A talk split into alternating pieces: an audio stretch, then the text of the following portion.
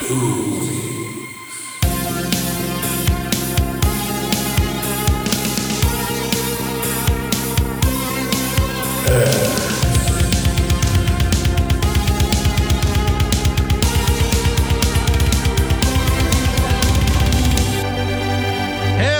everybody. We're back once again. Is this the real life? No, this is movie madness. With me today, I'm your host, Henry Thompson. With me today is, of course, Wayne Thompson, my brother and co partner in crime. Yo. Also with me is the beautiful and curvaceous Wayne Madden. Say hi, Wayne. Hello. And then Danielle's also here. She's also pretty beautiful. How you doing, Danielle? Yeah, I'm good. Nice intro. Thanks. Yeah, no, I'm just kidding. Everyone knows that Danielle's fantastic, and I just can't help but play with her emotions. So today we're going to have a special episode that's less about the movies and more about the songs in the movies, movies that were made better by songs. And what I mean by that is not the film scores themselves. You know, like if you took Back to the Future, for example, we're not talking about that fantastic, you know, overture by Alan Silvestri. We'd be talking about the song that's most notable from the movie, which is Power of Love. Could that movie have been as powerful without Power of Love? Could Ghostbusters have been as so memorable without Ray Parker Jr.'s Ghostbusters theme? So, what songs are intrinsically linked to movies? That's the topic that we're talking about today. And I bet Madden right off the Well- bat has one in his mind before anybody else. Ghost before before anybody else does though, Ghostbusters proved it was the best because didn't that other idiot try to do it and the second one failed epically? Are you talking about Don't ask 'cause Bobby Brown with On Our Own? that's the one. Which is That's an a- awesome not- song. It's a It's phenomenal yeah, song. that's a, that's a It's- really good song. It's dreadful. No, It's no, dreadful. It is a- no. so bad Oh. that he ah. had to try and cameo in the bloody film. It Come is a great song. I'm going to defend it to the end of the earth. And if you didn't know this, the first like six things we've ever done for our Easiest Pie all featured that song. If if I can just say here for a second, I mean, if somebody offered you a cameo in Ghostbusters, would you not take it? Yeah, but I wouldn't have done what he did. That was so lame. Oh, okay, okay. well, um, yeah, okay. Well, you know, the thing is, each to their own. Everyone's got different tastes. I would argue that On Our Own is a fantastic song, and it's a great, uh, you know, eclipse to Ghostbusters because there was never a third. It makes Ghostbusters 2, having them in the credits, feel like the last Ghostbusters in many ways to me. It was the last Ghostbusters. yeah, exactly. No other Yeah, Ghostbusters was ever made ever. exactly. Um, and I think that song seals it because, uh, to me, a great song. But hey, everyone's got different tastes. It's it's a known fact. Um, Madden, as soon as I brought up the idea of the subject for this episode, there was Yes. one song and movie in particular I knew would come straight to your head. And it's Really? John. It's a John Hughes movie. Oh, of course. Yes, yeah, and of I knew it'd be right in your brain. What what movie Yeah. song is that? Well, I mean, it's it's "Don't You Forget About Me" from The Breakfast Club, of course. Mm-hmm. Because I know for a fine, damn well fact that Matt is a huge Breakfast Club fan, I I, and I, am, knew yes. this would stick. And you know, he, yes, we got to get that one out. Now, as much as you love that movie, would it be the same movie without that song? Could you even imagine a different song taking its place? I could not. And actually, I did a bit of research into this very recently. And I found out that Don't You Forget About Me was originally offered to Billy Idol. Now, Billy, Bass. Mm. That no, no, you see, Billy Idol, he, he recorded a version of this song that ended up. So if you go on Spotify at the moment, you can find Billy Idol's version of Don't You Forget About Me. I have to be honest, it is not in any way as great as Simple Minds version. Do you say that just because you you heard that later on in Potentially, life? But if you'd heard potentially, yes. Yeah, absolutely. Yeah. yeah. If you'd heard that before this one, you might have said same about this Also- one. So it's difficult. Well, that's that. true. And also, it was about 2003, 2004 that Billy got around after his kind of wedding singer cameo. He came up with a greatest hits, and that was one of the songs that was one of the quote unquote new songs that he did for that compilation. And Ah. so, with the greatest of respect to him, you do hear those older vocals. It's not white wedding era Billy Idol singing that song. So you can kind of get a feel for this isn't Billy Idol in the 80s singing. this song. It's Billy Idol in the early 2000s singing this song. And I think that kind of makes a difference with certain vocalists, mm. especially Yeah, when they haven't performed for a long period and all that kind of stuff. Yeah, and I mean, plus, you know, some vocalists have changed their tack over the years. I mean, I would argue if you listen to um, earlier David Bowie, he's not as an accomplished of a singer as later life David Bowie. He's not as experimental or as interesting, but he does Absolutely. great pop music. He does great fun Yes. sounding songs, and he was a great singer. But over time, he became a singer's singer. If you get my drift. Oh, absolutely. I mean, I adore Axl Rose, but I'm the first person to say that over the years, Axel, probably because he wasn't touring to the extent that he was in the 90s, he just he lost the ability to sing. And it's only the last couple of years, again, through extensive touring, that he's even brought some of it back. But he in no way sounds as good as he would have done if you'd have seen him 30 years ago on the Illusion tour. Oh yeah, and I bet we could all agree that Axl Rose is a complete douchebag. So Oh, anyway, yeah. I mean, I, I love the guy, but you know. you love that douchebag, but he is a douchebag. I mean, he's yeah. I was just yeah. gonna say some songs have been made for movies, and I think that you know it's iconic because they were made for the movie. Uh, the first ones that jump into my mind is things like Nine to Five, Dolly Parton. yeah, Man, yeah. that was going to be my mention. Well, you just hold stole on, it. you, you will you still talk about it? Go talk about it now. Well, you you just fucking ruined it. Okay, well, talk about it now, man. No, I just want to say that one of the things for me personally, which not only transcended through the movie but through genres, was certainly Nine to Five. Mhm. You know, it it broke down that barrier of people who don't really like country, I've never really heard country, and brought that to the forefront for me. And I don't think there's anybody on this planet who hasn't heard that acrylic nail opening. Mhm, mhm. Can I? And Real opening. yeah, the, the the opening to Nine to Five is played with Dolly Parton on her acrylic nails to sound like a typewriter. Yeah, you know that kind of like that noise. I- that's I- actually done with her nails. And I and I will say Winding her I will say as well for the current generation on nine to five, how fantastic is the use of that song in the soundtrack to the to Deadpool 2 is absolutely phenomenal to have it Mm. placed in that soundtrack. And it just proves it has stood the test of time as well to still be culturally relevant. Oh, absolutely. and I think that's one of the great things about Dolly herself. Indeed. Um, but personally, I had never actually seen the movie until well into my 20s. I had only known that there was a movie associated with the song 9 to 5. So for me, it I was wasn't. just going to say how yeah, for me, it wasn't like, oh, this movie is great because of the music. It was, this song is great. I should watch the movie. I was just going to say, I wonder how many young ones these days actually know that that's a film. And the thing is, it's such a stacked film as Mm. well. I mean, you've got young Mm. Jane Fonda in there Mhm. who was absolutely amazing in that film, and Dolly, who wasn't even an actress, did a really stand up job. Yeah, She's an overall hell of a performer, though. Oh, yeah, definitely one of my all time favorites. Hundred percent, hundred percent. And on top of that, I it brings up an interesting question: How many kids today have been growing up and they hear a song from back in the day they fall in love with that makes them discover the movie that was attached to that? You know, like someone just uh, you know, be a young kid, all of a sudden taps in and hears Danger Zone by Kenny Loggins one day, probably from from in honesty, probably from Archer. And they go, What's that from? And everyone goes, Oh yeah, that was used in a movie. And they go, Oh, was it? And then they discover Top Gun and they go, Holy shit, what a movie. You know, that's gotta happen. I would like to think that a lot of like a lot of Marvel films. I mean, uh, one that comes to mind, I think it's Iron Man three, and I remember um, uh, we'd watched it in the cinema, and I think actually Henry, it was you who said to me at the time that you loved the use of Eiffel sixty five As soon as uh, I heard the that come on, in the opening as scene soon of as that, that, film. came on, I lost my shit.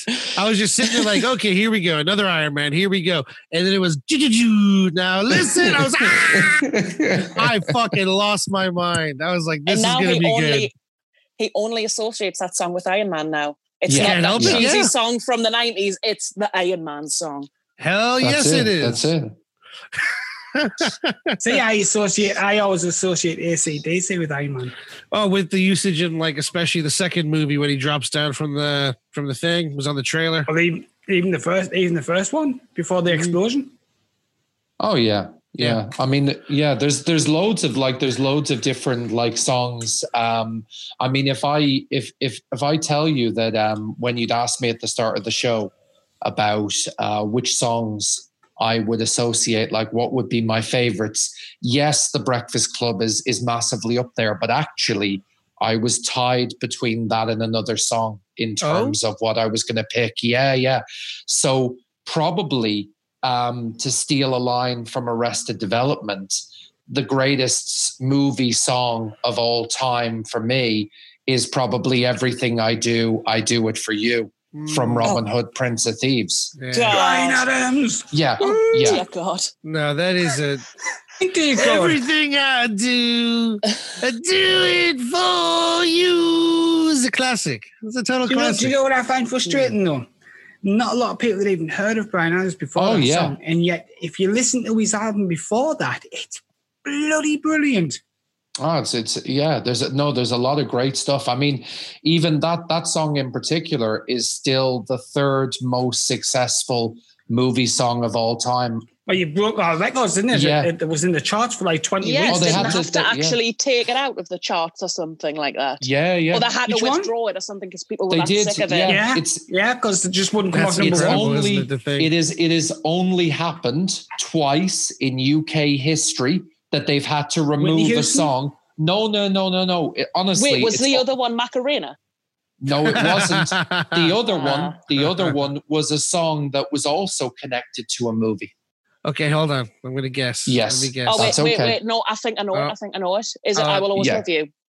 It's not actually no, but that of Mm. course that was a Dolly Parton song before. Of course, it was uh, it was in, involved in that in the Bodyguards. So, uh, Yeah. but but no, no, it was um, it was. I mean, do you want to do you want to take a guess, Henry or Wayne? If if you were to the one of the most successful songs of all time in UK chart Mm. history, associated with a film that was massively successful. I'm going to after- guess. Yeah, yeah. I'm going to guess. My heart will go on. No, uh, it's Ah. not. No, I know, I know. Was that I don't want to miss a thing? It wasn't. It was love Ah. is. It was love is all around from Four Weddings and a Oh, Funeral by Wet Wet Oh, Wet. it you was. see, how would I get Ah. that though? I'm in the wrong. I'm the wrong demographic to get that trivia. Do do Oh, Richard do, yes. do Richard do Richard Curtis movies mean anything to American audiences? I've always meant to ask this. Like, Well- is that Didn't mean anything to any audience. Ooh. Ooh. listen, listen, Wayne, the, na- the across the, nation bow. Pew pew. the nation comes together at the launch of a Richard All Curtis right, so I shouldn't be British. I get it. the nation comes. I was born The to be American, comes together. Britain. I understand. When those four old dudes rip their fucking pants off, I'm sitting there like, yeah.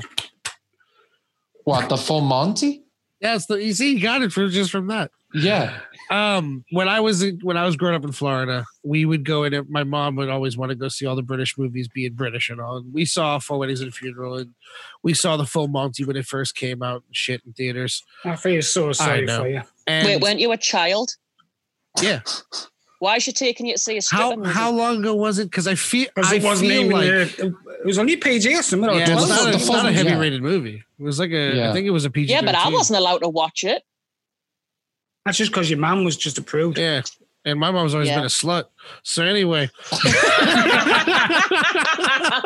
You heard it live today. What a memorable episode to be anyway. so anyway, uh, we would go to see the, a, a greater example is a movie like Braveheart.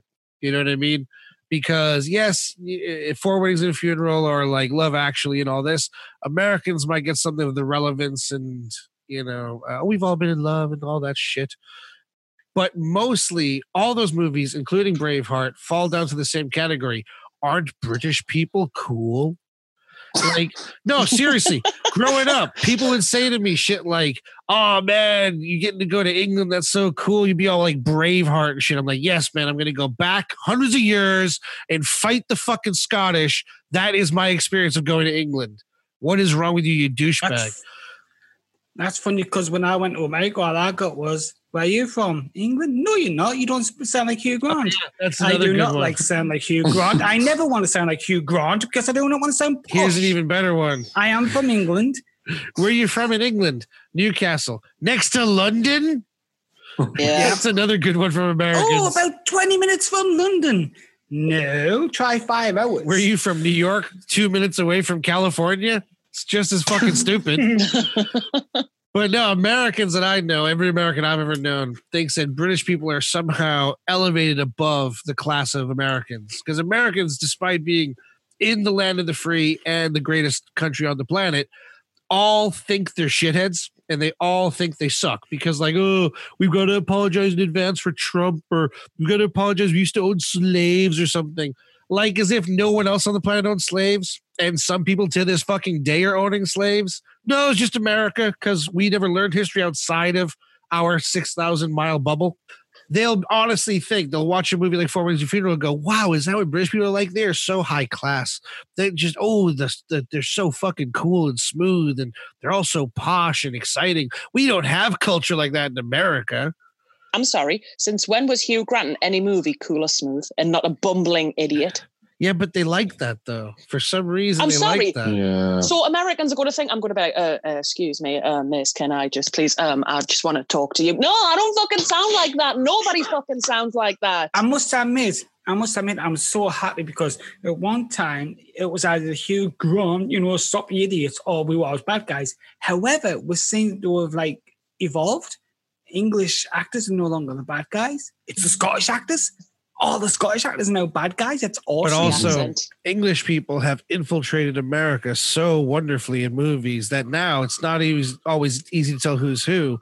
So Yeah. many British actors are playing Americans and no one knows. Yeah. And they do an interview and they go, What the fuck's going on here? Yeah. I saw I saw a thing. I watched the first because I'm just as ignorant as everybody else, ladies and gentlemen. You hear it heard, heard it here first. Fully happy to admit it. I watched the first two episodes of Sons of Anarchy. and I went, "This show's okay. That Mhm. guy's all right. Never seen him before." And Danielle goes to me, "Oh yeah, that's uh, what's his name again? Charlie Charlie Oh, that's War. That's War Charlie. He was in Byker Grove, and I'm like." The fuck he was, and yeah, sure enough, he does an interview and he's a straight like Geordie. I'm like, whoa, that that's a good fake accent. He's tricky with that accent, Hans. You know what I mean? That's it. That's amazing though that there's a guy from Byker Grove who's who's got himself into Sons of Anarchy enough. I mean, fair play to them, you know, to actually get to that level as well. you do know I was in Byker Grove, don't you? I Oh, did dude, not know that. everybody, everybody's been in Byker Grove in the Northeast. I Nah, did a man, He was only on Tracy Beaker. No, that's right. I was only on Tracy Beaker and some weird show about Geordies at a finishing school, but we won't talk about that. Um, Oh, was that the one with what's her face? yes, what? That's a lovely yes, thing. yes. Here's yes. the one for Oh, Americans. she's- British was people often refer to people as "What's their face," and everyone goes, No. "Oh yeah, them." Oh, what's her name? She was a model or something. Who? Tracy Oh. Beaker, don't be stupid. Yeah, Tracy Beaker was a model. Um, What, what was she like, model for Freddy Krueger or something? no, I'm going to kick myself. Oh, she was Wow. like an she was an Italian woman or something. Ew! The the lead in the film. It was a It was a film. No, I thought it was a no, no, show. no. It was a the, the one I'm talking about was a TV show for BBC Are you thinking of Dani Harmer? No, it'll Does come Danny to Harmer us. play Tracy Beaker? I think you might have the wrong film. I think you have Well- the wrong film because he's not talking about Yeah. a film. That's right. yeah, it's TV Yeah, show. he's talking Yeah, about like yeah. a reality TV show that he was in.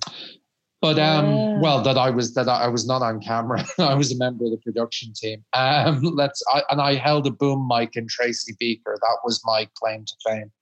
Um, and the boom yeah, mic. so, so yeah. my first introduction to known songs were actually movies. These are what we're supposed to be talking Yes, about in this please. episode. Yeah. Whoa, back on back on topic already. That was a fucking fast, you know, tangent. Well done, everybody.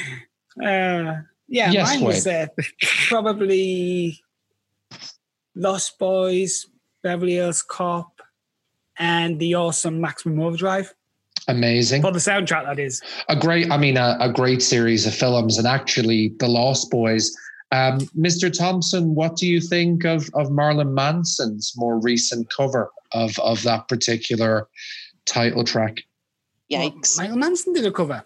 Yeah, yeah, he did um No, no, a no. Cry this, is a Little bit like Sister. the, this is a bit like was it Ghostbusters three? Michael Manson did a, a version, did he? Marilyn Marlon, Manson. Man- Marilyn Manson did a version of Cry Little Sister. Yeah, about You're not getting this, are you? You're not understand what I'm saying here, are you? That's No, like what Danielle said about another Ghostbusters. There's only two Ghostbusters He's films. implying- Oh, There's only one goddamn song. Yes, he's yes, implying he wouldn't listen to a cover of it. Is what he's That's implying. okay. I'm That's what I get. Well, you. no, no, no, no, no, no, no, no. That's not true because I did hear a cover and I wanted to claw my eyes out, but it wasn't Marilyn Manson. It was whoever sang it for the second film Oh, because it was dreadful. right. I'll go on record. I didn't think Manson's Yes. version was that bad, but it's still not a patch on the original. It didn't No, have the it's emotion It didn't that the have the original emotion. had. Exactly. That No. was the thing. That's the problem what people forget about, isn't it? You need emotion in them. Don't get me wrong. But I've do. heard a lot Yeah. of great covers of a lot of great songs, Oh yeah. and. Manson has done good covers of good songs, but that isn't exactly one of them. here's my hot No. take, guys. Hot You take ready for this hot take? On fleek. Yeah. Cry Little Sister isn't the best song on the soundtrack to Lost Boys. No, it's not. No, I agree. everyone everyone wants the song that was played by the band on the beach. Tim I was just gonna Cappello. say- Come on, I, I love bet- a good did you see Tim Cappello in the next film though? No. He was the vagrant in Lost Boys 2, I think it was, but he ended up after that film, he ended up fat as hell. Oh, wow. Mm-hmm. Do you know what you, you mentioned Ghostbusters at the start of the show, Henry, and you were saying about like Ray Parker Jr. and obviously very, very iconic song. Is this going to Um, be about uh, Huey Lewis trying to do a Ghostbusters thing And no, trying to sue no, Ray Parker Jr. and trying to sue No, Ray Parker. Jr.? not at all. No, Oh, okay. Bring it on um, then, no, no. What I was gonna say was that on the soundtrack to Ghostbusters, there is a track by Air Supply, and That's the only right, there is. The only time that you hear it in the song, in the movie, is during the scene in which Peter meets uh, Dana Barrett um, and she's going to practice with the Philharmonic Orchestra. And so Peter Venkman meets her and he's wearing that weird jacket. And he basically, because apparently it was filmed out of sequence with the rest of the movie, but um, it's the only time that you hear that song. And the producer at the time, they thought that was going to be the big song from the film. Um, they were convinced that was going to be the main track that Air Supply were. That was the main theme that they were going to use. And um, in the end, they actually just went with the cheesy sort of song that they'd only intended to play on the credits. There's been Funny lots of stories like that, hasn't there, where they were Yeah, pitching one way and it ended up going another. Let's yeah. say you go back to Lost Boys, there was a song what's not even put on the soundtrack, which is probably one of the best songs in the whole film. Oh wow, which one is that? Any ideas? No. I'm trying to think what I can remember that's on the soundtrack. So Because if anyone was going to get it, it's Danielle. She's it's not on the soundtrack. Music. That's what I'm saying. I know, but like I, I know the From- soundtrack, so from I'm the thinking of all. Yeah. 'Cause- Think of the bit where he's introducing them to feed. You'll never grow old. You'll never die. Uh, But we must feed. What's the song at the party? Oh man, I should know this because I was just watching that scene. Not it's even long um, it's Cotton Eye Joe. Nope. now what a That would have difference been that would awesome. have though. Can you imagine yeah. them? Can you imagine them dancing around the fire? Well, Well, they've Nigel. Yeah, no, no. No, what song I, is I it? can't remember, dude. Walk this way. Yes. Ah. Uh, now that you've said it, yeah, yeah. How the hell was that not on the soundtrack? It's one of the best songs ever. Well, the maybe funny, they didn't get the rights to put it on the soundtrack. Maybe That to was sell it. it. Yeah, Shouldn't have been yeah. on. Shouldn't have been on the film. the, the funny thing about soundtracks is obviously studios have been milking soundtracks for years as a whole separate entity to the movies themselves. Um, there's so many soundtracks that are that are full of just like brand new songs to try and make sure you buy that soundtrack. And I used to buy every fucking soundtrack when I was a kid. That's how I learned a lot of music. I didn't listen to the radio, and Mhm. um, so often you'll you'll buy a soundtrack for a particular song in a movie, and it's not even in the fucking soundtrack because they only got the licensing for the movie, not the licensing for the soundtrack, and vice versa. I remember Yes. very distinctly buying um it was uh virtuosity soundtrack there was a song in the movie and i really thought oh that sounds so cool so i bought the uh, album and while it's a great album it is actually a really good soundtrack album there's one song in the middle of the movie that's not on the soundtrack and it fucking pissed me off for years years and years and years and a good example again is cable guy featured white zombies more human than human Yes. and that is yeah, not on the yeah. soundtrack. And I bought that No. soundtrack for More Human Than Human, and it wasn't on it. but it's okay is- because that I did get you know standing outside of a broken telephone booth with uh, change in my pocket, so it's all Mhm. good. What was, It's the, all vir- good. what was the virtuosity one? I can't remember the What virtuosity one now. It was something right before the UFC fight. I just remember that's where the scene where it is. It was Cotton Nigel. Whatever it is, it melds into a Traci Lords song that's in the soundtrack. But the one that was on before it, I've still never hunted down. If anyone knows the song that's playing before he gets in the UFC ring in Virtuosity, hit me up. But everyone that's listening to this doesn't even know what a Virtuosity is because y'all are just wrong. And you should watch it. Virtuosity is will- the best films ever. It is a great movie and also one of the best ending credit songs ever with Peter Gabriel and the World Beaters. Party Man, phenomenal. Yeah. I mean, I like it when um, I like it when bands, you know, create music either purposely for film or they put exclusive songs in movies. So um, there was uh, "Wake Up Dead" by Megadeth ended up featuring in in Bill and Ted, and at the time, the only way to get that song was to actually buy the soundtrack to Bill and Ted. So for years, it was never available anywhere else. Yeah, a Um, a few and- movies fucked me like that. Mallrats fucked me like that with one of the songs Yeah. Bush. End It's of um, sorry. No, I was going to say it's funny because Bill and Ted had a song on which I actually loved for a long time, and I didn't realize it was one of my favorite bands at the time, but under a different name. Mm. Which song was that? Uh, two heads are better than one. Oh wow. Mm. And for the audience, tell the bands. I can't remember what the band's called in the actual Oh. um on the actual soundtrack, but the band is actually Nelson. It's Nelson Ah. Brothers. Oh wow. Hmm. Uh, I believe it's Ricky Nelson's uh, twin son, twin boys. Well, I um I ended up like there's a really well I, I say obscure. I mean it's it's not massively obscure, but it's not a film you immediately think of when you think of Arnold Schwarzenegger. End of Days, and the soundtrack for that film Ah, has. great movie. it is. It's totally underrated. yeah, it's a great film, and there's there's a couple of songs on that, including a really weird industrial song Mhm. by Guns N' Roses called "Oh My God." And the only place it's ever been released to this day is on the soundtrack for that film. Yep. Yep. Hey, going back a step, let me tell you a fun Yes. story about Virtuosity soundtrack. So there's a great song during the car chase in Virtuosity that has this fantastic guitar riff and this really fun drums, and it's just exciting as fuck. And I couldn't wait to get a copy of this song. I was like, that song's fucking badass. So cool. Get the soundtrack. Didn't know it had words because obviously it was clever editing, you know? They just used like the, the front part of the song and then the bridge and then the ending Yeah. never use any lyrics. And it's a band called Lords of Acid. I didn't know that all their songs were about sex. Now, bear in mind, I'm like 11 years old at this point, and hmm. this song comes on. It's called Young Boys, and it's actually all about eating young guys' semen. Wow. The younger, the better. Wow. And I'm a young boy listening to this. It blew my fucking mind. I wa- I felt embarrassed to be listening to it. I was sitting there like, oh my god what's happening i'm being raped by a soundtrack it was so fucking weird but it's a great song you just gotta miss out the lyrics because they're absolutely dreadful So I wait, think, was was your yeah. mum mad that you borrowed a CD or something? Or- i should tell everyone my mom is not part of lords of acid don't even go there danielle that was a different life I think uh, I, I I think there's a lot of um, I mean Cotton Eye Joe, for example. When you find out the meaning of that song, you're like, yeah, there is no meaning to the song. that's got to It, it's just a fun song. Uh, okay. No, no, no, fair enough. no, Granted. yeah, No, go on, yeah, ruin, yeah. ruin her day madden no, don't don't ruin me day, Madden. I've done nothing to you. Just let me live in blissful ignorance. Fair enough, fair enough.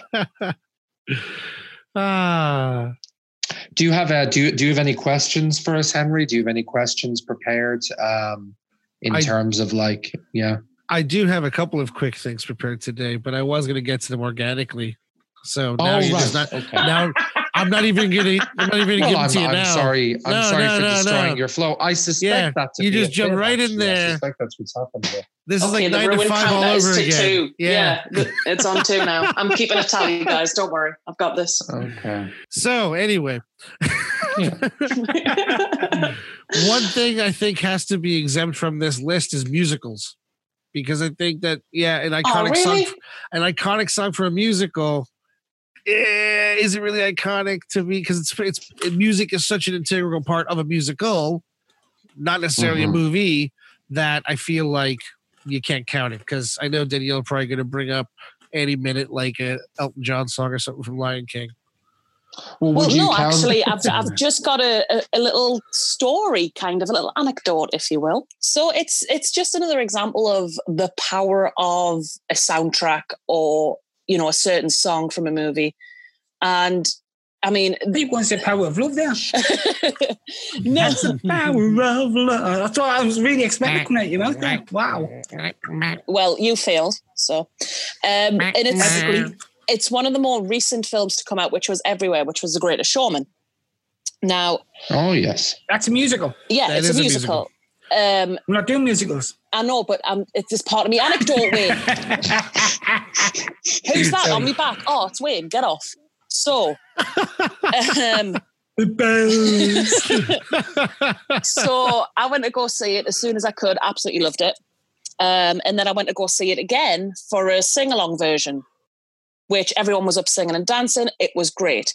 Now, cut to a few Sounds like my weeks. worst nightmare. It was it was amazing. I was dancing with two very butch lesbians. I didn't give a shit because you know it was just an event in and of itself. And um, so, cut to a few weeks later, there's already been an album which popular music stars have done their own takes on it.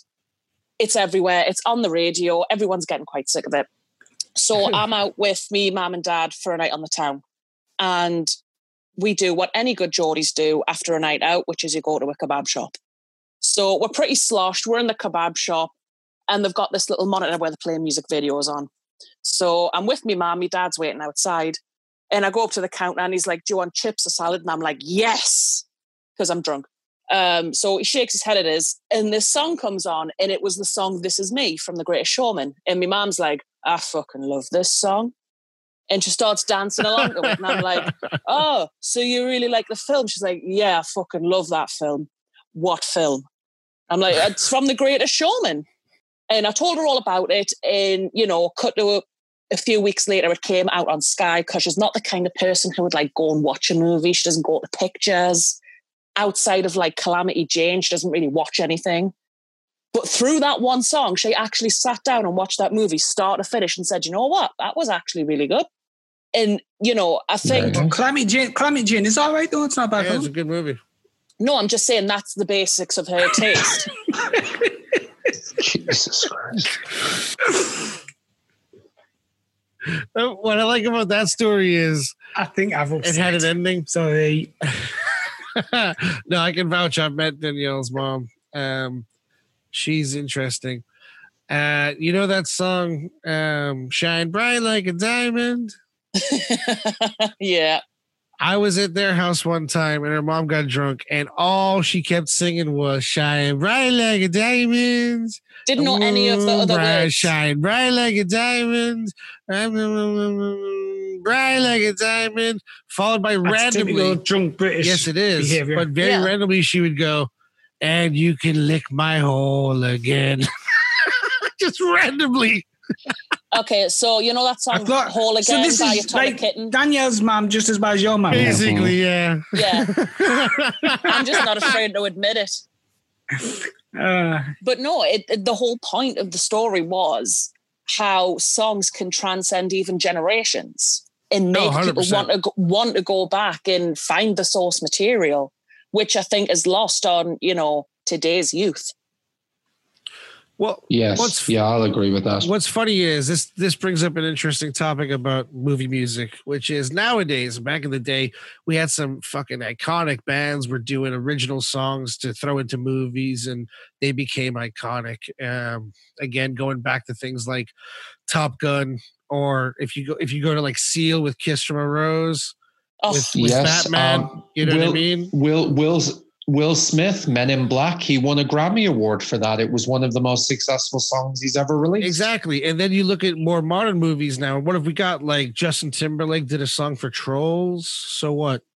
Panic at the Disco covering Bohemian Rhapsody for Suicide Squad. It gets to the stage where you go, in 20 years, are they going to look back and say anything about that? Or are they just going to go, what happened, man? I hope not. Yeah. And I mean, this is the thing: the art of soundtracks are becoming a dead art form. Apart from like your Disney and your James Bond movies, you don't get big releases of "oh, this is that song from the movie." It seems to be more Ah. iconic when you get an old classic song coming on a new film. That's what I was just when about to say. together. Yeah. I was just You about to say. Yeah. going, whoa, whoa, whoa. Sorry. what's in it? Yeah, no, that's, that's what I'm just saying. So you get a lot of people who just now, like, as soon as they hear an old classic song on a new film, it's like, it's such and such. It's, you know, they get excited. Which is, I think, More eighty than new percent of. Guardians of the Galaxy's success with Yeah. Marvel. Yes. Yes, Yes. And all of a sudden, Yeah, yeah. Spider Man's really into seventies pop, punk music ever since Guardians if got you, released. if, That's a coincidence. if you look at a lot of films, especially Adam Sandler, all 80s rock. Mm-hmm. Mm. 80s rock and 80s music in general just seems to flow in movies for some reason. And uh, and all of a sudden all of a sudden a lot of these bands are touring again and these guys in their 70s are still on the road because suddenly they're making more money than they did when they were in their 30s recording music That's it. Yeah. They're even signing Zimmer frames for people. yeah yeah yeah yeah Now yeah here's I'm gonna go like Danielle. I'm gonna do a hot take for you. you're right wayne you joke about it I but know. you're right No, I you're right I know. There is a filmmaker I think is highly, highly overrated. They have made great movies. Don't get me wrong, but as far as filmmakers go, I think highly overrated. But the one thing I will always give them credit to is they fucking know how to place music in just the right place. Wait, wait, wait, wait! Before your hot take, before your hot take, if you're going to mention the thing I'm going to mention, I'm just going to turn this conversation off. I'm, ju- I'm just going to quit. Do I'm going to quit the lobby have Have you Do guessed it. the filmmaker? Maybe you're right. because I was just about to mention this, and Um, and you um, know what me and you are like with our fucking telepathy. boop, boop, boop, boop, boop, boop. I'll tell you what, let's do it in sync, guys. Both of you together. After three, three, One. two, one. Tarantino. Jordan Peele. Oh, ah. Eh, eh, ah, oh, eh, okay there you go. No, Quentin Tarantino, despite having a fantastic set of movies with like Pulp Fiction, Reservoir Dogs, Jackie Brown, I I personally argue Hateful Eight is garbage. It's well, it, it'd be great if it was two hours long and not six boring. hours long. Yeah. wow Great acting. No, no, no. The thing is, great acting, really good writing, but with no fucking restraint and consideration to pacing or plot. It's just too It- slow. i It's have like- to say i i yeah I, sorry I go was just gonna say it's like a series of great scenes that don't really amount to a good movie, in my opinion. I enjoyed Mhm. watching it That once. was- I'll never watch it again for the rest of my fucking life. That was my review for Once Upon a Time in Hollywood. That mo- that Oh movie was pointless, and, Yeah. and it it looked amazing. It looked incredible. Great cinematography. I mean, it was Great yes, acting. absolutely terrible yes. movie. I was just it just had no point. I was like, what's the point of this movie? Seriously, the Um, whole but, um, thing with Tarantino made it. That's the point. the whole thing with DiCaprio and the little girl is a phenomenal scene. Yes, Both actors yes. firing on all cylinders. Brad Pitt is really great in the movie. Again, top notch. All the actors are giving it their all. All the direction is fantastic. But the Yeah, plot of the movie was overrated. was nothing happens. Yeah. And then the one historical Yes. event that you've been led to watch the movie for Doesn't is happen. changed. It doesn't happen. Yeah. Yeah, And I would say this is like the same with Kill Bill. It's all about style over substance. Uh, but again, even including uh, Once Upon a Time in Hollywood, even including Kill Bill, he picks yes. just the right song and Yeah. just the Oh, right does. moment Yeah, to yeah. become iconic. Stuck in the middle with you in Reservoir Dogs. Everyone knows that song from that movie for that sequence. yeah. Um, what's that song from? I can't remember the name of it, Danielle. From Kill Bill. Uh, ooh, you, ooh, ah, ah. Uh, What that, what's that fucking song called? You know, it's like woohoo, woohoo, woohoo, woohoo, hoo. That's the one. Not yeah, ooh ah, ooh ah. I couldn't remember. but the second I hear it, the second I hear that song, I go, "Oh, Kill Bill." The second I hear it, Jungle and- I, I think Kill Bill. That's what he's going to break into. Sorry, I was waiting for it. I was just the way that he was wig, going. wag, walla, walla, big That's bang. exactly. yeah, exactly. I think it, the I think band's Kill called Bill. I think that's his entree. is the band the five six seven eights. The footwits. I'm sure it's like the five six seven eights. That sounds about right. Yeah. But the point is, I think most anyone who's seen the movie, if they hear that song, they go, "Ah, Kill Bill." Yeah. Because he I definitely. Yeah. Yeah. he picks good, iconic, but on you know just out of the loop songs enough that you're like Miserlou to open up Pulp Fiction. That was a popular song, Yes. like what in this in the early '70s, and he brought it back for the '90s, and now everyone associates it with that fucking movie. Yeah. And I'll credit him; he's got a fantastic power to do that with songs. Well, I watched actually a show a couple of months ago on television, and uh, they did a, a scene where a group of them are walking out the door and they're going to look for part time jobs. And they played that um, little green Oh, little bag, green bag from Reservoir from Dogs. Reservoir Dog. Yeah. And immediately, without even having to do anything, it was obvious that they were kind of parodying Reservoir Dogs and they were parodying that scene. Mhm. But of course, I didn't realize that that scene in itself is a parody of Ocean's Eleven until I watched the original Ocean's Eleven many years later. Yep. Because again, Tarantino, the thing that he does so well is he actually takes established parts of movies from the 1960s, 70s, and 80s and repackages them and says, "Look how original I am." Mhm. And that's what I Throw did like about Kill in there. Bill is, yeah, every single scene in Kill Bill is is just a complete fucking hodgepodge of taken stolen sequences from different movies. I mean, and great that's fun what I- Oh yeah, don't get me wrong, it can be fun, But the problem with Kill Bill is people try and take it as a serious movie. It's not. Well- it it, it Hmm. literally is. It's here's a white man's take on Asian theater. Mm, That, yeah, that's okay. that's what it is. It's a parody of a parody. You're not meant to take it seriously. It's a spectacle. You just go along with it. But we can all agree the second movie was even crapper though. yeah, the through to, I the mean, pacing yeah. was off. The threw too much in the second movie. The setup the first movie saw well with the two killings, and then just added everything else in the second movie. It was yeah.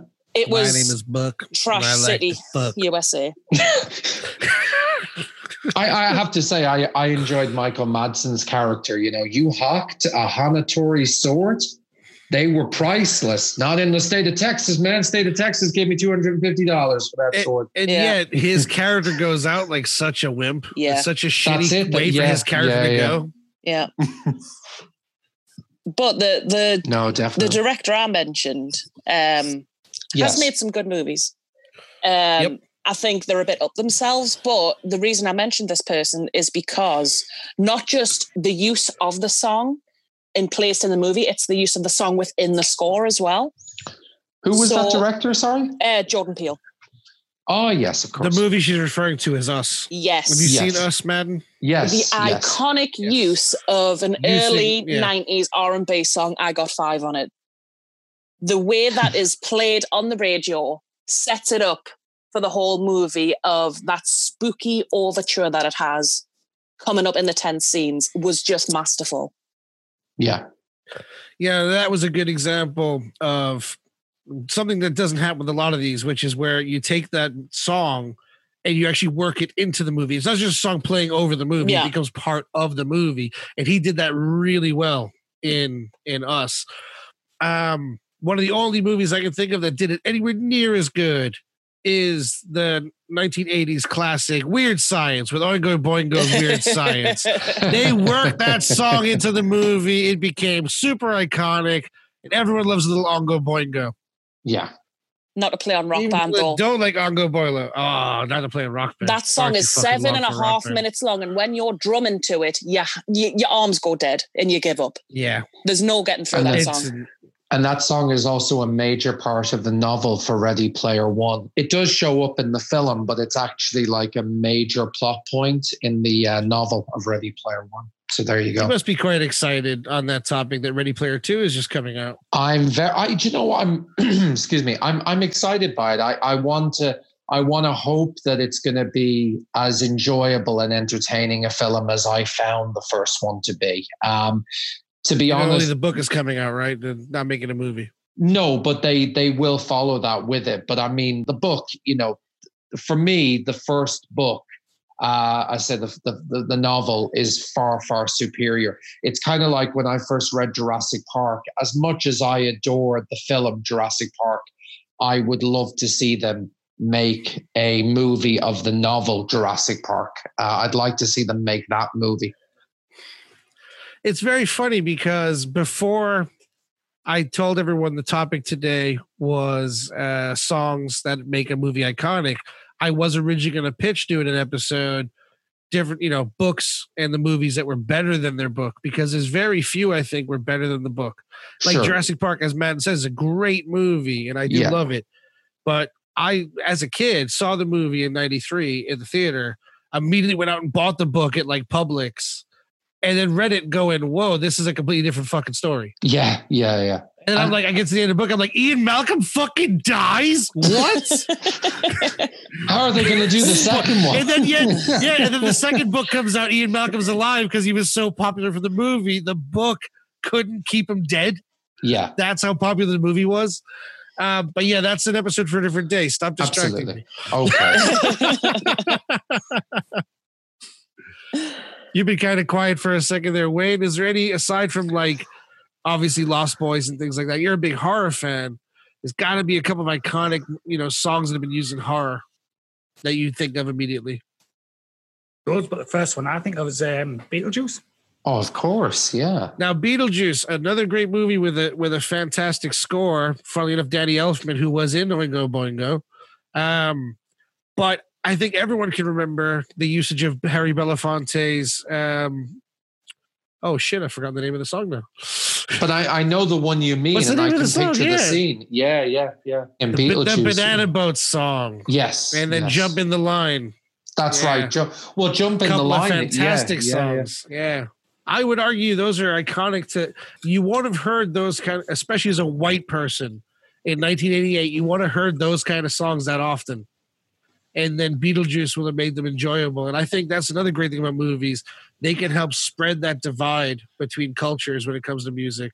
And and isn't it Um, not it funny that I think jump in the line? If I'm thinking, I'm I'm almost positive that it is is one of those songs that's trending on TikTok at the moment, where people make videos featuring that song.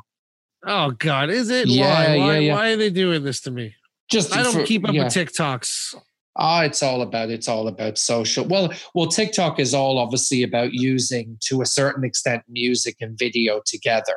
And it kind of got started as a karaoke thing, but it's like what we've been saying about the use of classic songs. So I will see people doing nine to five, or I will always love you, or Men in Black, or even Wild Wild West uh, by Will Smith, which again, is kind of the underrated version of Men in Black in a set. It's weird. Anyway, um, but there's a couple of those songs that like people will now use on social media.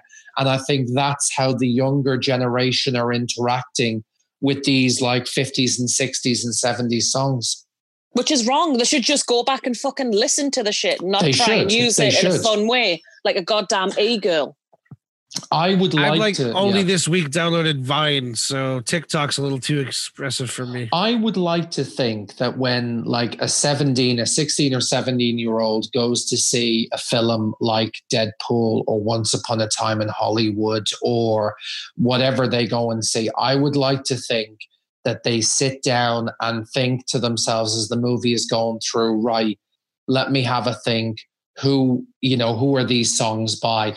And then they're actually physically making the effort to either even, I mean, it's not even this is the thing it's not even that difficult anymore. It used to be as i'm sure you're you know as I'm, I'm sure you guys all remember you saw a movie you watched the credits you tried to figure out hang on what was that song? Who performed that?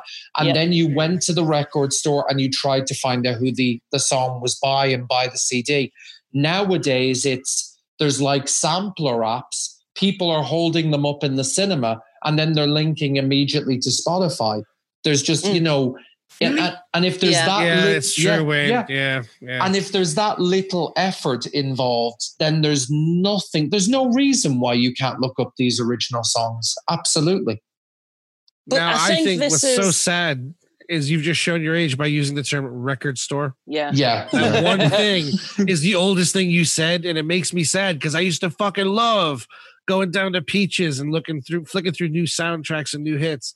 Now you just jump on Spotify and go, "What have you got for me?" yeah yeah But I again, mean, I What were you going to say, yeah. Danielle? uh, sorry, I'm just I was just going to say it's a generational thing with movies and music because growing up for me, um, I would make Sunday dinner with my dad and he would play all of his old CDs. And, you know, that's how I got to listen to things like The Stranglers, The Jam, UB40. And from that, my music taste grew. And it's very much the same with movies, you know, Yeah. parents passing down old gems and saying, look at this. This is what I watched when I was your age. You know, I would have never discovered Labyrinth if it weren't for my older cousin saying, look, I've got this tape. You should watch this. And I think Yeah, that yeah. By the doesn't happen now. Which by the way, guys, is coming back to the cinema. Is oh, it? I know. Oh, And wow. now, Oh yes. Labyrinth is a great example of a movie that had iconic songs. I mean, obviously, it made Yes. for the movie. Yes. you remind me of the babe. What, babe? You could not The babe with the power. Power? The power of voodoo. Who do? voodoo. You do. Do what? Remind me of the babe. Ah! God, Daniel, I had to fill in for you a little there. What's going I on? I was waiting for Madden to chime in to get his turn in. Yeah, he just, he just sorry. wasn't following it, was he? it was going to yeah. be a group thing. Everyone had a bit in there, but he was just, I think he was too engrossed in listening. I was. I was too engrossed by the beauty of your performance, by your lovely voices. I was like just getting lost in that. I think I've just gotta swallowed now.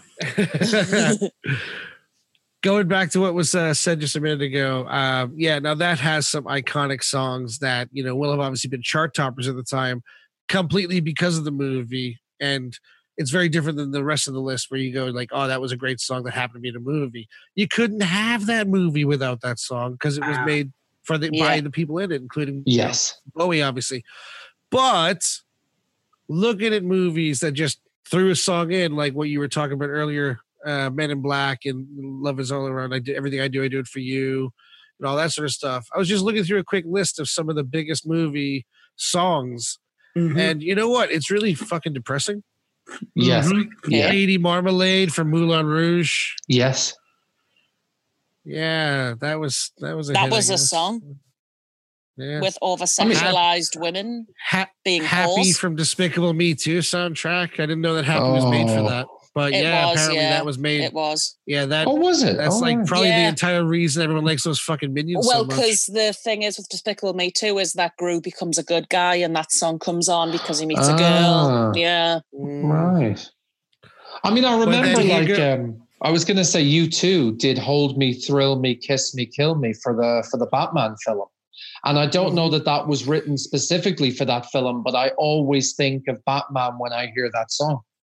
Yeah, I can see that. Yeah. I don't think it was made for no, the movie. no, I don't think so. No, but it. But it yeah, was- it's yeah. iconically as having been on there. Yeah. Yes. Yeah. Yeah. Definitely. I look at the most iconic song for uh, Rocky.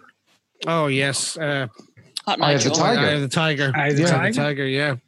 But Now, here's the apparently, I, I thing. read Oh, something go about I read something about Sylvester Stallone that in a lot of his movies he wanted to use Survivor hits because he really liked their music, All right. and that's that's why they're featuring about three, four of their songs featuring the whole. He's film. probably made their career then. Oh yeah, absolutely. Yeah.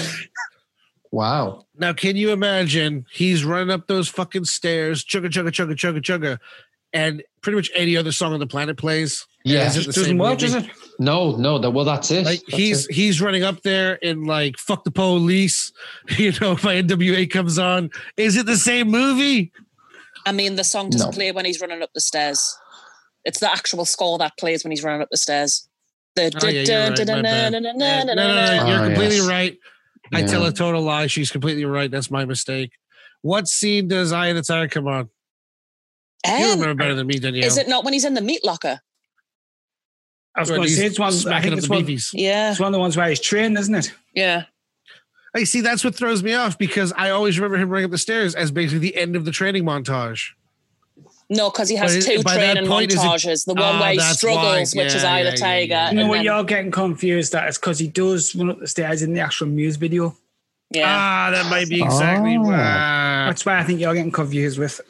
That would be being me being stupid then. Plus, Rocky Yeah. Four had the best soundtrack anyway. So, hot take. But I've had it- that had another one in as well. and There's five, I believe. Which one did they do? Oh, They did. Um, Because I remember the other one? No Easy Way Out and Burning Heart, but I don't think that was one of them. Burning Heart. Was it- Burning they did Burning That Heart? No. Yeah. yeah. Ah. No easy way out. I mean, no easy way out is a phenomenal song. Mm. They've actually they used Absolutely it. amazing. I know But yeah. him. Who was that? They used that in Family Guy as well. they did a brilliant scene using that song in Family They Guy. used it in Drawn Together as well, if anyone Oh, watched did that. it? Oh, they, u- wow. they use it in a few things, I Yeah. think, because it was that iconic. yeah, yeah. It's the whole driving in the car and like looking at Yes. the photo of, oh no. Yeah. Speak, speaking of iconic songs, are we allowed to even talk about I Believe I Can Fly in this day and age, or does that not exist? I, I believe we can talk Piss about it. it, from. Yeah, we gotta piss on it.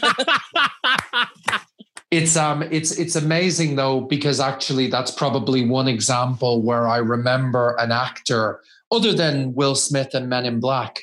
Uh, you remember that scene with Jim Carrey going up in the lift. You remember him singing the lyrics to a song that was featured in the soundtrack. Where my understanding, and I could be totally wrong, a lot of films with iconic songs, the band will go and see the rushes of the film. And so, like Mm. Queen, who wants to live forever in Highlander, they saw the Yep. rushes of that film and they wrote the song around that scene uh, that features that song. Whereas um, with I Believe I Can Fly, it was like this song is going to make this film, or this film is going to make this song. I think Well, think that's what I was going to say. Was I, I always remember the end of Space Jam and feeling like it's a stupid movie, but then it has so much heart by the end, and you really Yes. feel that like you know Michael Jordan truly is something beyond this earth special and there's there's the movie has a lot of heart and i believe i can fly just encapsulates that feeling so well Yes. i don't know what the fuck you're talking about with jim carrey in an elevator I was actually talking about Liar Liar. ah liar liar ah Is it Liar Liar or is it Fun with Dick and Jane? It's one of them where where Jim Carrey is in an elevator singing "I Believe I Can Fly." That sounds like it would be more Yeah, Dick and Jane, but I couldn't yeah. even tell you. I think I think it might be fun with Dick and Jane, but it's but no, I mean, I actually, to be honest, I saw Space Jam uh, a couple of weeks ago for the first time in years, and I'd forgotten Bill Murray was in it, and I was like, that's fantastic. He's a hero of the fucking movie. He is, Yeah. he is, yeah, yeah. He just doesn't know how to run defense, you know? It's it's a thing. So where's my Bill Murray action figure? I had Bugs, I had Sylvester, I had Michael Jordan when I was a kid. I had no Bill Murray action figure. Hot take. That wasn't the best song from the movie. Oh, Okay, and the best song of the movie, in Your Eyes, is Was the cover of Fly Like an Eagle by Seal. Yep, Fly Like an Eagle is pretty fantastic. the part It's where true. he's training and he's getting back into the rhythm and you see the transitions of him making the baskets and you hear the little doodle-loop fly like an eagle it, iconic and seal didn't piss on anybody so there's always that You're really hung up on this guy pissing on people. That's old news, man. Can't we just separate the art from the artist by yet? Are we pissing on yet? people as art i mean maybe in germany i don't know Ah, das Scheißen. Hmm. Going, going back to Survivor, easy yes. one. Did you did you know which other famous song they sang? Not so much for the film, but for a TV show. Oh, they they Which sung became, the a, gla- which became a film. didn't they do the the Gladiator theme tune, or am I thinking? No, that's Gladiator theme tune? yeah, yeah, with gladiators is in gladiators from the 90s the tv show yeah, yeah, yeah. The TV show. No idea. no they did not because i fucking love that tune i had it as my ringtone for about seven years It's a great song. i It's need to look yeah. this up Gladiators, UK. yeah I'm- Baywatch. Oh, did they? The I'll be ready. Jim Jimi Jamison, the lead singer of Survivor, sang that. Right, I did not know that because that's an Wow. iconic TV show tune with the drums and the transitions and the bouts and boobies. Mhm. Everything I loved about the 90s. Mhm. Yep. You see, that's it. That's it again, though. When you're ta- when you're talking about music and film, and you're talking about when they make the effort for that generational thing to put good music in film, because in a sense, it helps to widen the narrative. It helps Yeah. you to become emotionally invested in the character. Whereas nowadays, it's all CGI. It's all about taking shortcuts. There's less sort of there, there's less emotional connection. Um, and, and I mean, I know that there have been examples in other films where you know, years ago where they didn't have that connection. I mean, James Cameron made Aliens, but he was told to take out the scenes with Ripley as a mother figure, and he didn't get to put them in until later. But the point is that nowadays, whereas songs used to be, I think, part of the character's story and they were chosen for a reason, now it's just like, well, who's who's a big star now? Uh, Justin Timberlake, Britney Spears. Tell you what, why don't, why don't we give them a song? Put them on the soundtrack. Yeah. It'll Yeah. sell 1000000s Mhm. It'll be fine. Get And I tell on you the what- disco. I tell you what shows that more than anything is Bond Yes. themes. Yes. You mm-hmm. look yes. at Bond Oh, themes unbelievably. early on. You can hear a song and go, right, that is from Goldeneye. That is from License Yes, to Kill. And it tells the story of James Bond in the movie. And then we get Yes. Skyfall. Like, what the fuck, bitch? The sky's fallen. So what? What about James? I tell you, you could do you could do an episode of Movie Madness solely on James Bond. It is a phenomenal sort of Yeah. fran- Yeah, yeah, absolutely. Well, here's a question, guys. What's your favorite Bond theme? oh, For me, absolutely I know what down. yours is. I know what yours is. It's the cheesiest motherfucking Bond theme. Of theme. course, it's of the cheesiest time. one. okay. Go on, Danielle. What's my favorite? His favorite is A View to a Kill. You're fucking Oh, right. It is. What a song! It's amazing. What a amazing. song! Oh, it's, either, it's either View to Kill or Living Daylights. Come on. Right. the Living Daylights. That's it, they were the another. best. I'm gonna. I'm. I'm gonna go slightly earlier. I'm gonna go with Carly Simon. Oh. I'm gonna go with the. I'm gonna go with the the Spy Who Loved Me. Absolutely, I've, I love that song. It's phenomenal. Good picks. Good Wow. picks. Good Yeah. picks. They are Tell really you, good tell you a great guy who did some good uh, soundtracks back in the day. And he did a couple of songs for an absolute phenomenal film in the early 90s, I think it was. Hmm. Bruce Hornsby and the Range on Backdraft. Mm, yes. Oh yes. Them yes. two songs just really are so powerful. It's unbelievable. It, it- like you said, it's part of the film, makes the film. Yeah. It's good. Danielle, did you pick your your favorite James Bond song? I'm very curious. I, I already mentioned it, but it is um, License to Kill. Gladys Knight. Oh right. Okay. Mm. Oh, excellent. Excellent. Now here's a really good one for you. Yes. Now the you know you, you're talking about such an iconic thing. There've been 20, 24 plus movies as well as the spin-offs Yes. of the official 24 James Bond movies. Pick your least favorite theme. Skyfall. Adele's Skyfall. I just don't if like I've it. got to be honest, I don't know half the last eight or nine. Oh wait, no, sorry, Die Another Day. That was terrible. It was Madonna on Um. auto tune, just going Die Another Day. That was no. Admittedly, I I do think yeah, I do think Madonna's was pretty shit. I, I, I think, Um, yeah, one of the more recent ones. I mean, even Sheryl Crow and Garbage, I enjoyed their their. I love Yeah, Garbage's Garbage theme. is- I gotta be that would be like my third or second pick in Yeah. honesty. yeah. But no, I, I would have to say probably one of the more recent ones. Um, yeah, I for me, hundred percent, one thousand hundred percent. Not just because I hate the person anyway and think that everything they do is garbage, but because it doesn't to me in any which way feel James Bondy. That's the main thing. Even if it's a song I don't like, if it feels like James Bond, I'm in it. Like even down to I wasn't a huge fan of Chris Cornell's for uh, Casino Royale with You Know My Name. Yeah. oh yeah. But it felt it felt James Bond enough yes. that I was like, okay, I'm there. I'm still with you. Sam Smith, writings on the wall for Spectre. Ugh, I was no. just like, mm. dude, why do you have a? How do you have a career? How? Was he? Yeah, you can make noises with your face. That's all you can do. but that doesn't mean you're a fucking singer. Who is he? Well, technically, it's who is who are Who are they, they? because he's n- gender They are non-binary. so Yeah. All right. it has made a huge deal about being referred to as they or them only. But who is it? Oh, And shit, I I've got no idea who you're talking about. Full stop. That's what I'm saying. I've, I've Sam really Smith, haven't- Oh, the they- singer Sam Smith, right? They You came don't out in know the Sam past Smith five years, Wayne, so you don't know them. I, yeah, I thought you were. I thought he was making fun. Sorry. No, no, I'm being actually genuine. I have no idea who you're no, talking the about. thing is, I think that they are a talented singer. They do have a really good vocal range. They have a good tone, but it's they haven't got a big enough voice for a Bond theme. I'm sorry. To me, a oh Bond Oh theme god. is about that big elevated voice with the big band in the background. The overture in Yes, their yes. song did not have any of that. It was one note. I'm just I'm just gonna jump in a second to say, doing my little research here, looking through all the James Bond themes. All of a sudden, I've gotten to this is like a list of the the 24 best Bond themes, Okay, and they've listed they've listed "Live and Let Die" as number one. And now, Which is be- a great it- it track. is I'm a not gonna great song. I'm not gonna shit It's on it. not the best, but it's a great song. but it's, it's Uh, forgettable funny to enough, me. Matt Spy Who It's Loved Me song, was but- number two.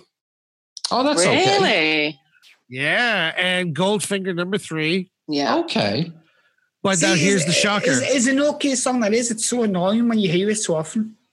Mm. Now wait for it though. Here's the bit where I might change my my whole views on Sam Smith here. Uh number four on this list is the theme for No Time to Die, the newest James Bond movie. I never actually listened to it. Never No, it. I've, I've not heard Didn't that. no. even know who did it until this minute. And it's Billie fucking Eilish. Oh. Oh, she's the Billie bad Eilish is like this 16 year old girl who makes songs for 16 year old girls No, that no. men pretend to like. Now, Yeah, you, never heard that song, Matt? You know, it's 'cause I'm a bad, yeah. Oh, is that who that is? Okay. That's, That's who Billie is. Eilish, yeah. yeah. Can you believe he knew what that was from my fucking joke? That's how Because it- bad that it- song because is. it was a fucking meme, dude. It, it's oh Yeah. my god! yeah.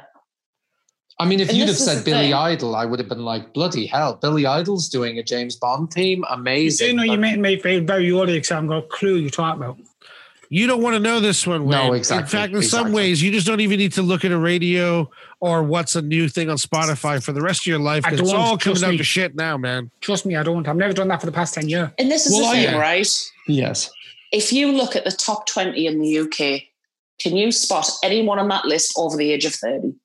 I would have to look at the list, but I'm going to harbor a guess and say no. Uh, mainly because, yeah, I well, I, I read an article um, in the in the Guardian a couple of years ago that said that when you get to a certain age, which scientists say is 35, when you reach the age of 35, you no longer listen to new music.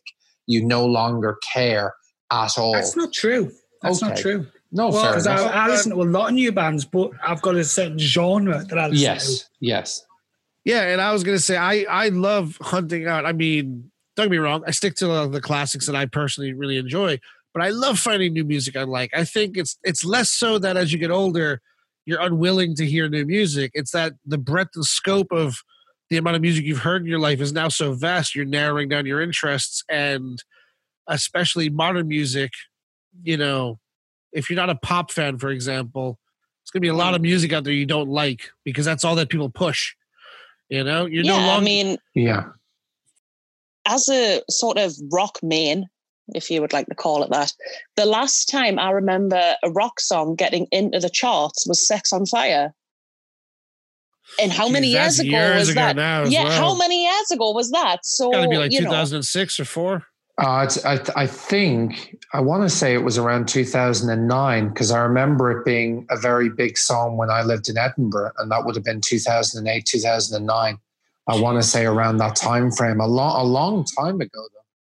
Yeah, and when you're a kid and you're discovering stuff, you're hanging out with your friends at school or wherever, you're all sharing music back and forth and all that crap. Well, Oh, now yeah. Kids don't do that no more. They just listen to what's Yeah. on Spotify or whatever. And even as adults, We- you're, you're not going to go to work and go, oh, buddy, uh, coworker in this other cubicle, I heard this fucking great rock song last week. You go, no, get out of town. I saw this great rock band last week. Even that doesn't happen that much because we just, Just- don't just share a- as much as adults. just a small, just a small correction there. I can now no longer ever do that, even to the person sitting next to me, because for the foreseeable future, I will probably be working at home. They will probably never bring us back to the office. Really?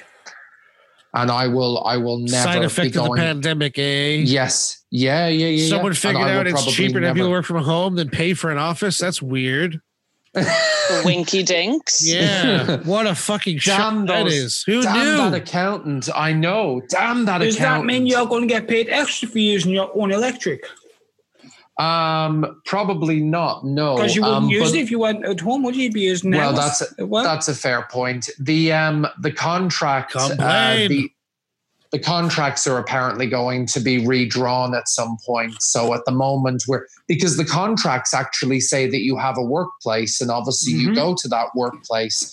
So it's going to be a case that uh, eventually we'll all be given an option of you can have this new contract, which you can sign and continue your job, or you're absolutely free not to sign it. But if you do that, you don't have a job and so it's really up to yourself. Um, so yeah, that's that. But it's it's weird though in a way because um, yeah, I'm now in a situation where you can't even turn to the person next to you at the call center or on the phone in the office or whatnot and go, hey, you know what's going on there. And even like in office workplaces, people fight over the radio. Yeah, yeah, It happens to me where like I'll put on like absolute radio because it plays a good variety in my eyes of a bit of everything. And then someone will go, Can we not put capital on because I want to hear Dance Monkey again? And then I No. bitch slap them and then I get a uh. fucking disciplinary. And here I am. How do you So- even manage? How do you even manage to talk about it though when all these face masks on? You talk. Some of people seeing. Madden, just out of curiosity, Yes. now that you're working from home, has that greatly affected your daily commute when it comes to work? I mean, as a sex worker, weren't you working from home a lot anyway? well, yes, but I mean, I Getting had paid less for option out calls, I guess. I, I had the option of going to other people's homes and, and now Oh. that's been taken away. You know, I could I could go and visit them and I could have a chat and you know, now it's just it has to be here or nowhere else. So it's a bit it's a bit depressing in that way, to be honest I really like that you continued with that. Thank you. Yeah, That so do I. good. That's okay, I'm that's really all right. that was pleased. That's very okay. gracious. Well done. Yeah. Now, this Actually, is how gonna- much he's grown as a person. When I first met him, if I made a joke, like he'd go, "Oh, for God's sakes, Yeah, no, he'd no, have been no, like, no, "Oh, no, no." shucks, But now he's like, Hank is making a funny. I know. No one It's, um, really thinks I'm a sex worker. If um if I can uh, if I can interject slightly because um I was reminded You when you were worker. Sorry. No, no, sadly not. Uh, I'm sorry. Um, but when I was uh, when I was, you were talking earlier about like uh, characters and emotion through music and through film, Yeah, yeah. and uh, I actually I have to say that one of probably the most recent examples where I have seen a film where a song has been used, an older song that's by an established artist, has been used to establish a character. Um, and you'll have to tell me who this character is and remind me. But it was the scene in Kingsman 2 where the Scottish gentleman walks to his death singing John Denver's Country Roads, which is an absolutely phenomenal scene in terms of his character and how he goes out in that film. Now that was I can't actually remember his name, but yeah, he's like he takes over Colin Firth's role a bit in the second film, doesn't he? yeah, Yes, it's Mark yes. Strong's the Yeah. actor. Uh, I can't remember his character name because he was kind of a forgettable guy up until that death. Yes. And, and that's the thing. It's, yeah. I fucking love the Kingsman movies. It was a, you know, it was good fun. It was it was a bit of a laugh. But it's it's funny. We we took a break there briefly um, in this recording, and um, I went outside, and my other half, Lindsay, was watching television, and Gordon Lightfoot, who's a Canadian singer songwriter, his song "If You Could Read My Mind" was playing, which is a song from 1971, and I was like. Hold on. I said, I, I know that song. It's, you know, it's If You Could Read My Mind. This has been on for years but actually it wasn't Gordon Lightfoot's version. It was two drag queens lip syncing on RuPaul's Canada to a disco version of that song. And I But was wait, like, wait, wait. wow. Wait, though, who sashayed away? I I neither care nor took enough time to to But they wait were lip to the end. syncing for their life. They were lip syncing for their life on RuPaul's. I, it's the Canadian version that they have Um, on Netflix now for some reason. I think I'm on the wrong show because I still haven't got a clue what you're talking about. Now, here's a question for everybody, um, Yes. including the audience. If anyone would like to actually get in touch and leave a message about it, I'd love to know what people think. What is your favorite usage of a song in a movie ever? Um, if you had to pick just one song, a licensed song that was in a movie that just rose that movie above the other angles. I mean, I can think of two off the top of my head immediately that elevated their movies exponentially by using a licensed song. And the one I'm going to pick as my favorite is when they all sing Bohemian Rhapsody in Wayne's World. Yes. Yeah. I think if they'd have sang just about any other fucking song in history, it would not have been as much of a successful movie, nor would it have been a pop culture icon that everyone knows that scene. And I don't know if you were Forget aware of this, but they had no permission to do that and were afraid Really? they'd be sued. Yes, they were. They were genuinely, uh, Michael. My, they said afterwards they had absolutely like no permission to do that, and um, basically put it in the film. And they ended up getting a letter from Queen's lawyers, and they were like, "Oh my god!" And and at this time, they were like Freddie had passed away, and they were like, "Okay, who it, who is it who's writing to us?" And so Brian May basically said, "Look, I just want to say I've seen the film, and it's amazing. You guys are are amazing." And actually, Brian May did the same thing with Vanilla Ice. Vanilla Ice sampled it, didn't have permission. Brian May sued him, but only because the record label made him. And in the end, Brian May ended up actually giving some of the rights back to Vanilla Ice because he was like, I really like what you've done with the song. And Brian May's a massive dickhead. That's probably the first and only time Vanilla Ice was complimented on a song in his entire career. Well done. Yes, yes. But yeah, do you have a favorite you can think of song moment in a movie, Danielle? Um, I would have to go back to a classic, which is probably one that's going to be a, a popular one, which is a bit weird for me because I'm usually quite niche. Unique and niche, yeah. I am. I I am a unique snowflake. Um, it's got to be the Wizard of Oz when she sings Mm. somewhere over the rainbow. It has such emotion to it, and and her voice is so iconic that no cover will ever replace it, no matter how many's been done by however And many there people. has been some fucking great covers of that song as yes, well. there have. Eva Cassidy the did original, it really wow. good. Yeah, but Judy Garland's version in that movie, Mm-hmm. in that time, it was just a moment in time in that movie where you just sat silently and watched. Yep, that's a really good pick. Wayne, do you have any uh, song in a movie moment that really gets you going? That you think is just perfect? Hudson Hawk.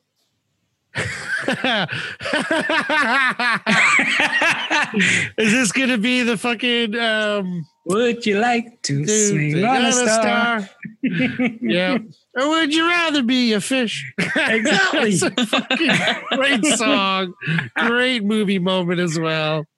That's God, like no one even listening knows what a Hudson Hawk is, I bet. Nope. And it's Sadly such a not. Now, now I know Forgotten what that fucking classic is, from, is. Because Yes. literally everything I say to Hank, uh, you know, I'll ask, you, "Can you put some washing in?" And he'll just reply with, "Oh, would you rather be?" a fish?" Yeah, for years I've I done that. fucking say. For like and I'm like, 10 years. that from?" And now, Now she I know. knows, man. You've you've ruined my mystique. she thought I created that. Uh, sorry about that. That's okay, man. It's a anyone who hasn't seen Hudson Hawk is a fantastic movie that was a huge failure when it came out because people just weren't ready for a movie that did not take itself remotely seriously. Such a good cast as well, though. Ah, it's a great I cast. mean, what Brett Bruce Willis, Danny Aiello, um, um, Andie Mhm. MacDowell. yeah. Uh, it was the even David Caruso, wasn't it? yep. And then the, the the, villains is um I'm trying to think his name, the main bad guy. well, he was recently in uh oh, I always forget his fucking name as well. He was recently in uh, Logan as one of the villains. Old British actor, Oh, skinny guy. yeah. What's his what's his fucking name again? Richard E. Grant. Oh, Richard E. Grant. No, no, say I wasn't thinking of Richard E. Grant, but yes, Richard E. Grant. Yeah, Richard E. Grant's in it as well as uh, Sandra Bernhard. I was thinking Which James James Coburn. How many?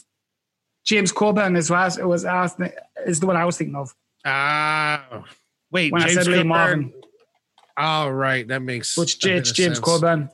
But I did fucking you forgot know, that James Coburn was in that. Jesus. Did you know in that film is a brother of a really really famous actor, That would be Stallone. Stallone. Frank Stallone. Yeah. That's the one. Mm.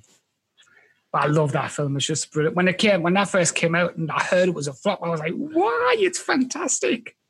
Again, I don't think people expected, you know, the guy from Die Hard and Moonlighting do and Blind Date to do something so slapstick. The movie is super duper Looney Tunes at times.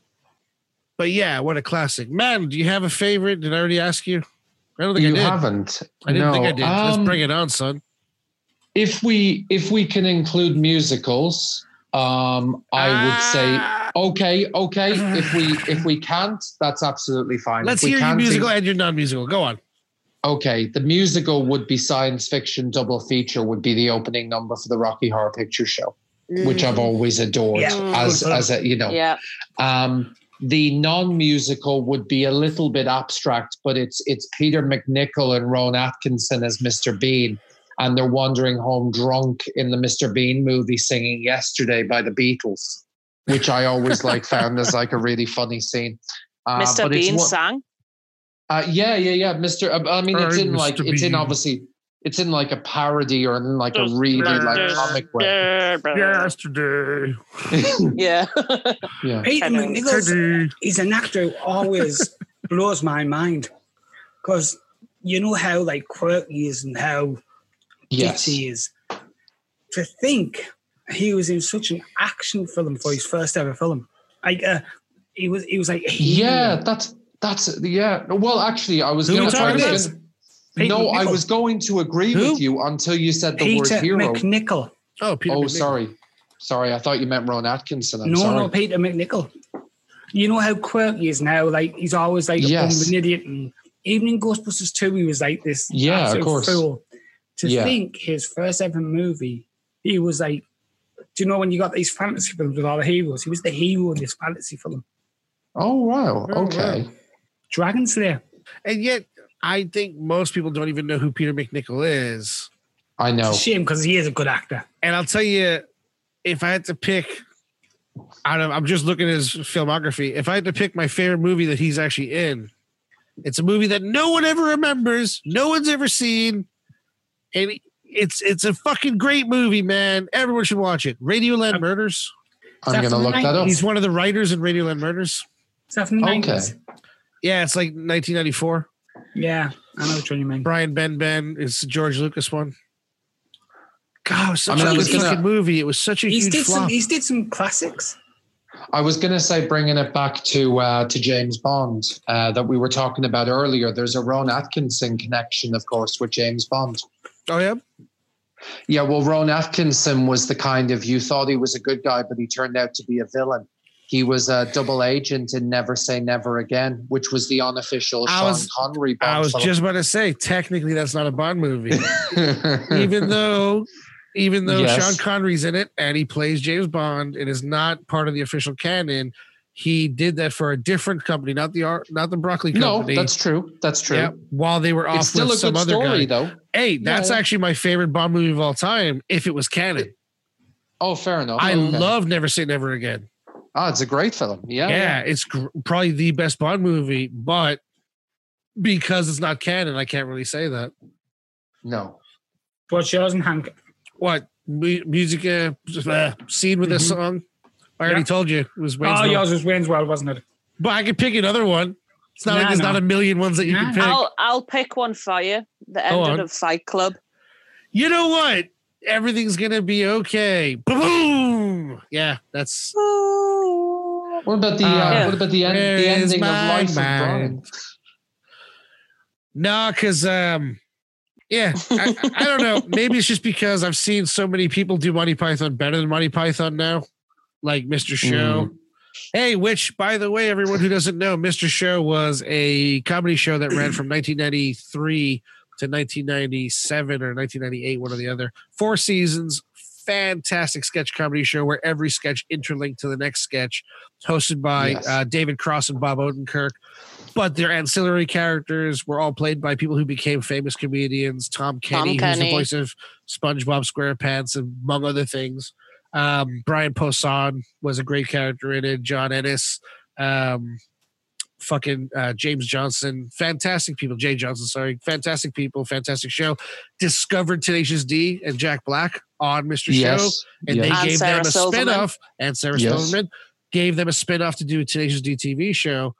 It's an iconic piece of TV history that up until like last month just disappeared into the ether. Only fans and cultists knew it, but now everyone can watch it. For fourteen ninety nine a month. It's on HBO now, Amazing. and everyone should try the trial of HBO now to watch the four seasons of Mister Show. I, I'm. and I'm then tell me how fucking thankful you are. Thank Can we you, get everybody. HBO like, can we? Well, I can. You just need a VPN. Get a Oh, VPN, yes, everyone. I'm not going to recommend It's- a particular one because I'm not sponsored by any. Wink, nudge. Oh, there's But a they're VPN called get. Wink Nudge. Yeah, yeah. that that old VPN Wink Nudge. Use them. That's that's the Type in promo code Movie Madness, get 30% off. Hey, Yeah, hey, that's it, hey, that's hey! it. Wait till that's official. Don't listen to her. We're still in negotiations. VPN people, give me money. well, I That's think this it. has What- been uh, a lot of fun, guys. What do you guys want to go into anything else before we start to wrap this bad boy up? The only final thing I was going to say, speaking of Bob Odenkirk, was uh, B- uh, Better Call Saul. The very last episode of the most recent season, there was a Mhm. scene in which he's wandering through the desert and he's wondering whether or not to drink his own pee. And the use of music in that particular scene, the beat, which is what Eminem sampled, him, uh, Eminem sampled the same beat, but it's the original song and it's just so well done the music in Mhm. that particular scene and it was the first example i think i've seen in a while especially on television where music was used in such a, a positive or such a, a great way with a television show but there you go Well, Vince Gilligan's always been good with music choices as well. Uh, if you think all the way back to when he was doing Breaking Bad, um, I remember very distinctly season two of Breaking Bad. He's starting to become Heisenberg. He's bald now and all that other shit. And he sees a couple of guys buying obviously meth gear at a hardware Yes. store. And he kind of laughs it off and tells them, you know, you're doing it wrong. And they all run away scared. And at first he's like, ha, that's funny. Then he thinks, no, they're on my turf. And all of a sudden, the song DLZ by TV on the radio comes on. And Yeah. it's such a fantastic, dark, driving song. It could easily be a fucking theme song to him as a character as he walks out and warns them off his territory. But that's a licensed piece of music that they found and said, yeah, let's use that. Great usage of a song. You know, while Yeah. we're on the topic of TV, very briefly, and I I've was just going to say that.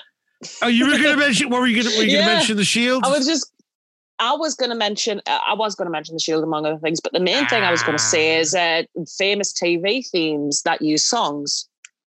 And the one that comes to mind for me immediately is The Sopranos, yes yeah, which got a uses gun, walk Alabama up this. three. Yeah, walk up. Have you listened to any of that band? Oh, the- every song? song should be called "Not Woke Up This Morning." It it's like listening to diarrhea. Yeah, It's, it's, not amazing pleasant. how that one But song that- is so yeah. good. That one song, every time I listen to it when I'm like walking to work, especially, I'm envisaging myself in a car with a cigar with sunglasses on, just driving through fucking Jersey, man. It's amazing how a music can put you in that moment. Oh hell yeah! And if you look at something like Mad Men, the intro to Mad Men using RJD2's Yes. uh, Fort uh, Magnificent City, if you listen to his music, that's like his least good fucking song, Right? but it became an iconic intro to that show. Um, no, what I was going to bring up real quick because it's very unique uh, is the Shield, the TV show that um, was on FX, the first original FX programming. I'm not a cop show fan, but the Shield is still to me the best written seven seasons of a TV show ever in history. And the way they developed their characters and everything was just fucking mwah, phenomenal.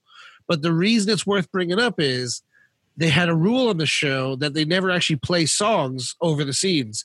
If there's music, it's like a TV or a radio in the background, and all the scenes are quiet otherwise. But every once in a while, normally once every six or so episodes, they would do a, mo- a montage, and the montage would have a song chosen for it. Yeah. And Oh. every one of those montages became like something special because it was so rare you would see it that it would just automatically give so much life to a scene. The one that really um, hits me is in I think it's season three, it might be two. They have a montage with um, "All My Little Words" by Magnetic Fields, which is off the album uh, "69 uh, Love Songs." And God, it's just beautiful and epic and emotional and incredible. And they tell more with that song and the imagery than they could with dialogue. And very few shows have ever done that. I think where I'm going to disagree with you on they that one more delayed and waited and used it to such high effect. Go on, disagree with me. I think the better one is the one of the use of breakdown by Tantric. Oh, tantric. That is that was a phenomenal sequence. I'm not going to lie to you. Yeah. basically it shows the actual mental struggle and breakdown of the main character and how they flip that switch from being on the right track to being on the completely wrong side of the fucking street. And that song just fucking hammers it home. Yeah. Yeah. And, and and they did use it perfectly. Yeah. Again, much like I recommended the Shield, uh, the Mr. Show. If anyone hasn't seen the Shield, single best written TV show I've ever seen. Always leaves me just feeling incredible when I watch it. Best seven. You know, I of the had show to, ever. right? It was my favorite too. Oh, this is references. You'll get it when you watch it. Season five, Yeah, season seven, us. the most heartbreaking episodes of TV shows in the history of TV shows. We should have a no separate little fun show, TV madness. But then, God, we've just when the fuck will we get on with the rest of our lives and actually making movies? We'd be fucking filming these shows all the time instead. Oh, that's fine. You'll become famous doing this. You'll get all that money from the VPN sponsorship. You'll make a fortune. Everyone's yeah, happy. I'd rather make money off making the movies, man. That's what we do originally. You In case make- y'all don't know, we actually do make you can movies. make. You That's can why we did this show. No, no, no, no, no. What you can do, what you can do is you can make the action film, the amazing, fantastic story of movie madness with a killer soundtrack, an amazing cinematography, and deep, rich characters. And you can make the film behind the podcast of Movie Madness coming to VHS this spring. Who plays Hank? Well, I mean, only Hank Hill. can really play. Ah, come on. I was going to say Christian Slater, Oh, but fair come enough. on. Fucking bitch. And yet, you know who's going to play you, baby? Juliette It's Lewis. Big Boo. No, no, no, no. It's Big Boo from Orange is the New Black. Listen, what if Movie Madness isn't even a podcast, right? And what if it's not even a breakfast cereal? What if Movie Madness is an action extravaganza, like Madden said, where, like the movie Stay Tuned, we all inadvertently get sucked into our microphones and into all these eh, famous action movies we've seen. So we're like running through fucking Nakatomi Plaza, and then we dive out the window and we land in the pool outside of fucking Lethal Weapon when they're shooting the guy on top of the pool cover and all this shit. Let's do that. That sounds fun. That's amazing. that's that's a YouTube opening right there. hey man, I'll film the green screen if you want to do the compositing. I can't be bothered to do the compositing. As long as I get to do the thing with the Simpsons, you know, where it's like I am controlling my voice on the TV. Dad, This you're ruining the mood. is my voice on TV. Dad, you're ruining the mood. Sorry. Sorry. They say that I know exactly what we do, man. I'd I'd run through with like a fucking tattered vest, like, covered in like blood and snot and stuff, and I'd jump through the window and die hard and fucking Wayne would be like riding by on a motorcycle, like fucking shooting Terminators and shit. And Madden just stand there watching us. And he'd be like, "Nope, not this one." He'd slide out to another world. Yeah, yeah. Go from That's, ready, that- that's, that's, that's totally what I'd be doing. he'd go from Ready Either- Player One to Ready Player Two. Uh, well, either I would be sliding out to another world, or you'd just have me leap into another lifetime to put right what once went wrong. Because I- my work is now done. I did think it'd be so much fun if we if we had that. What if what if we had I kill Hans and then it cuts back to me and instead of me it's you and you're like I think I'm done, Alan. And Danielle sitting there with like a little mustache, like yeah, you're good. You're good to go, Sam. Let's do that parody. Oh, we, we Should need we to do, do- that. That needs to. I will say, me and I don't know if this will stay on the episode or if you want to cut it, but me and Wade have been talking about doing a video version of Movie Madness for special one-off episodes, where we're Yes. gonna, we're gonna have animation as well. Well, Um, you're you're. I, I presume that you're going to do your hundredth episode in front of a live studio audience that would be fucking fun, wouldn't because it? I I could All I twelve audience members will be there. I could make that happen. you could do that. Yeah, do it. Let's make that happen. Yeah. But we were talking about doing special one-off, you know, video episodes. I think that sounds like a really fun episode. We should do one where it's actually nothing but movie parodies and running through them. Anyway, guys, um, I think this has been a fun episode. I've really enjoyed myself. Yeah. You guys enjoyed yourselves?